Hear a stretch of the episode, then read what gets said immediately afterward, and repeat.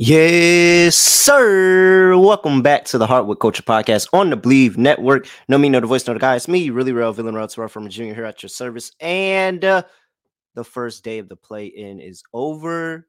We have the 2-7 seeds, the Atlanta Hawks, and the Los Angeles Lakers, baby. That might have been one of the lowest IQ basketball games I've ever seen in my life. I don't even want to talk about it. I really don't. That Lakers and Timberwolves game might have been one of the lowest IQ basketball games I've ever seen in my life. I hate bad basketball with a passion, Even bad teams that are that just don't have talent have better IQ than what the Lakers and the Timberwolves did last night, and it's honestly frustrating. And then they're laughing about it in the post-game interview. They're laughing about it. They're joking. LeBron is like, "Oh, AD took Dennis's game-winning three-moment away from him," and AD's like, "Oh, sorry, Dennis." Like, bro, that was such a bad. Like, you're up three. Do not foul the three-point shooter. Like, how many times you hear that from grade school? Do not foul the three-point shooter. Jesus Christ. Otherwise, the Hawks was a very, very good game by them. I wouldn't say by the Miami Heat, but it was a very good game by them.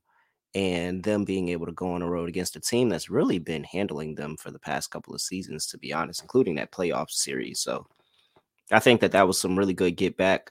I did have leans to Hawks +5 and Timberwolves +8.5. Both of those cash. I didn't make them official plays, but I did lean both of those ways. So hopefully somebody heard that. And that was the motivation you needed to take one of those sides because you cashed. So congratulations there. As terms of the regular plays, 25 plus for Jimmy and a win. Neither one gets there. Jimmy had 21 going into the fourth quarter, and he didn't score another point. That's sickening. However, we did get there on the under. Both unders actually came in. So unders in the play-in are 11-3 since the play-in have started and that's before this game, it was 75%. So first two unders go. If the trend keeps going, one of the games tonight goes over. And, you're just still making a lot of money. But those unders are really, really cashing in the play-in game for obvious reasons. High intensity, one game, must win, single elimination, double elimination. You're going to play a higher level of defense. So we get the under there with Miami and Atlanta. That was a nice cash in the pocket. We get Cat on his points prop. We don't cash the ladder, but we get his points prop. That's the bread and butter. The ladder is just extra, but the bread and butter is the points prop. He got there by 1 point. He had 24. What's with neither Jimmy nor Cat wanted to score in the fourth. Cat took two shots in the fourth quarter and missed them both. Didn't score a single point. Come on. So Cat gets stuck on 24. Even 25, we get some plus money, and, that feels a lot better. And he had such a great start to the game, man. He was in foul trouble throughout portions of the game, but he got to a really good start in the game, scoring the ball. And did I have one more play? I feel like I had one more play. Oh, Kyle Anderson double-double. Yeah, I knew I had something. I had to look at the account. I knew I had something. Kyle Anderson double-double. That gets there. So we cashed a 2-1. That was a 2-1 bet. We cashed that. We had a pretty good day. We had a pretty good profitable day. We went 3-1 with the picks. We got plus money on Kyle Anderson. So, yeah, that was a pretty solid day for day one to play in. So let's go ahead and get into day two of the play-in. And I'm making this a really quick episode because I got to go hop on the NBA Gambling Podcast literally in about 10 minutes here. This is so you can tell what time I'm recording this. I got to hop on the NBA Gambling Podcast in about 10 minutes. But here's a couple of things I want to talk about for Chicago versus Toronto. Toronto's laying 6 now. Open up at 5. Now it's to 6. 212.5 is the total. And let me see here if I can pull up my injury report. And oh no, that's not it. Okay, hold on. Let me go back to the website and get me in a proper injury report. All right, so clean for the Bulls and looks clean for the Raptors too. So I think with this game, where it's coming down to for me is the Bulls being very up and down, very 500 on the road. But Toronto 25-15-1 against the spread at home. Now they're 25-25-1 as a favorite, but you know, just as a favorite in general, but 25-15-1 at home. Very, very good. I talked about it all this season. That was it this season? Or was it was this season where I said, I really, really like Toronto at home this year. This was, you know, COVID stuff is done. More people coming to the games. It's a home atmosphere of like no other. And you just didn't get that last year in the playoffs because they had some of the COVID protocols. It wasn't it's full capacity. And I think it's going to be all on show today. I think it's going to be all on show today. And so here with Toronto, I think that DeMar DeRozan could have an off day because of OG Anunoby and how good he is defensively.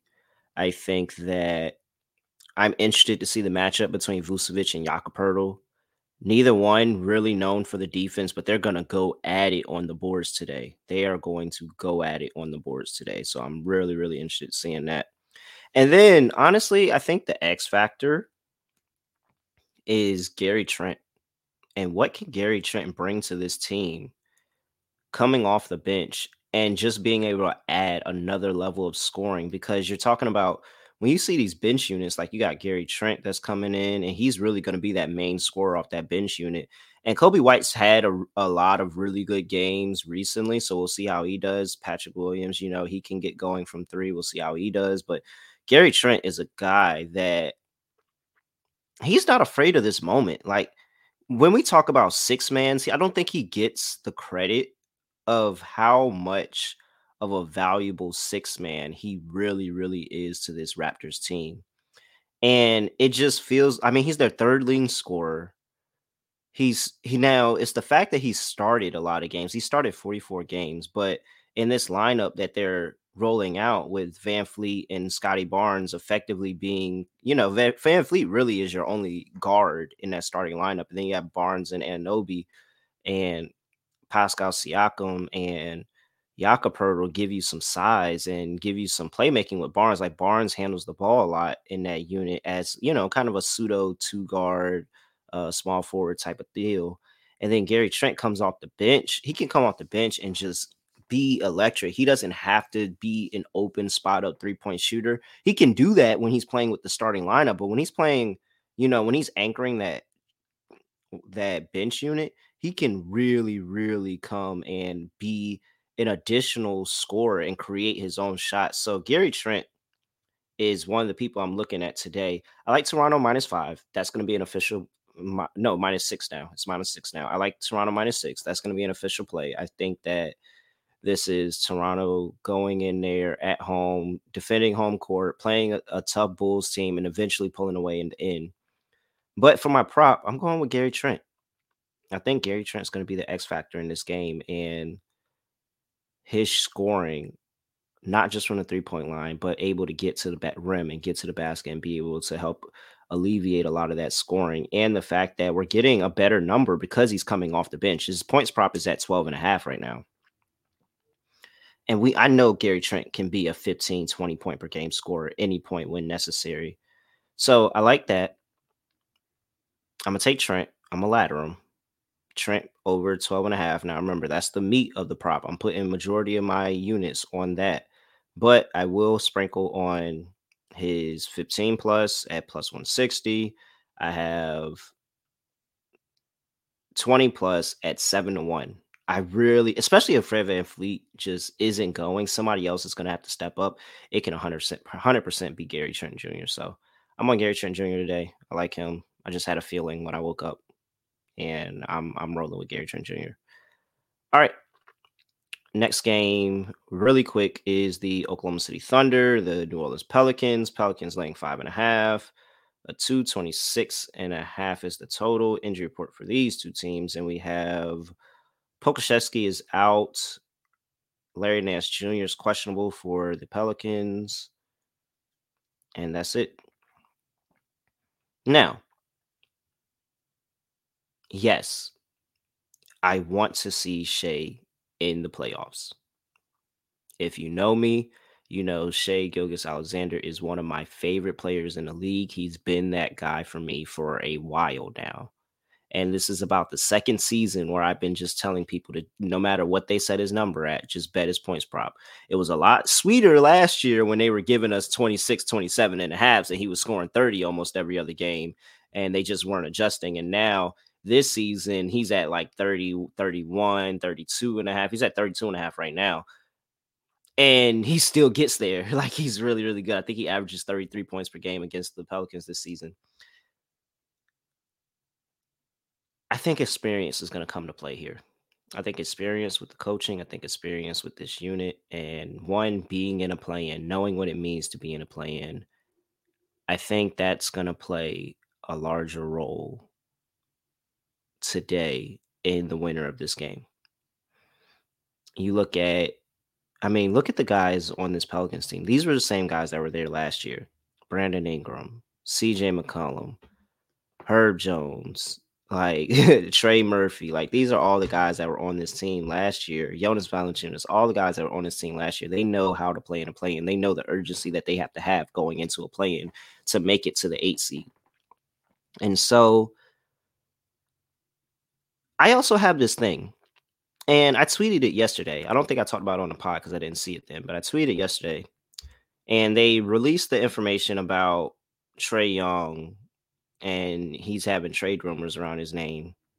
And they said, hey, Trae might get traded. And that came morning of the game. And I tweeted, I was kind of being funny, but I was very serious. Like, I'm a firm believer that when news like this comes out, that is... they trying to throw me off the wrong side of the game here, because typically a lot of people will see that news and be like, oh, I'm definitely getting down on the Heat. And the Hawks went out there and won the game and covered the 5+5 and won the game outright. And so today we have the news about Zion, and Zion being physically fine, but he wants to make sure that he's all the way there before playing another game. And it just feels like, I know the Thunder as a dog been really, really good for the past two seasons, but it feels like everybody's on a public dog. They have fleas. I like to go contrarian angle. I have they that I'm talking about that I think they're trying to throw me off the side that I like, which is Pelicans -5.5. And I'm not going to fall for it, so I'm going to stick with it. I'm going Pelicans -5.5. I took both dogs. I liked both dogs yesterday. I didn't bet them. Kind of kicking myself about that. I'm going to bet the favorites today because I do like the favorites. And so I like Pelicans +5.5. Not +5.5, -5.5. I think that experience wins out in this game. And so I think those are my three plays for today. And I'll take the under 212.5 I like the under 212.5 for the Bulls-Raptors game as well. So that's a quick add at the end. I need one of those unders, and I like that under better. So give me the under 212.5 for the Bulls-Raptors. Give me the Raptors -6, Gary Trent Jr. over 12.5 points. And we'll ladder that up. And the Pelicans -5.5. All right, everyone.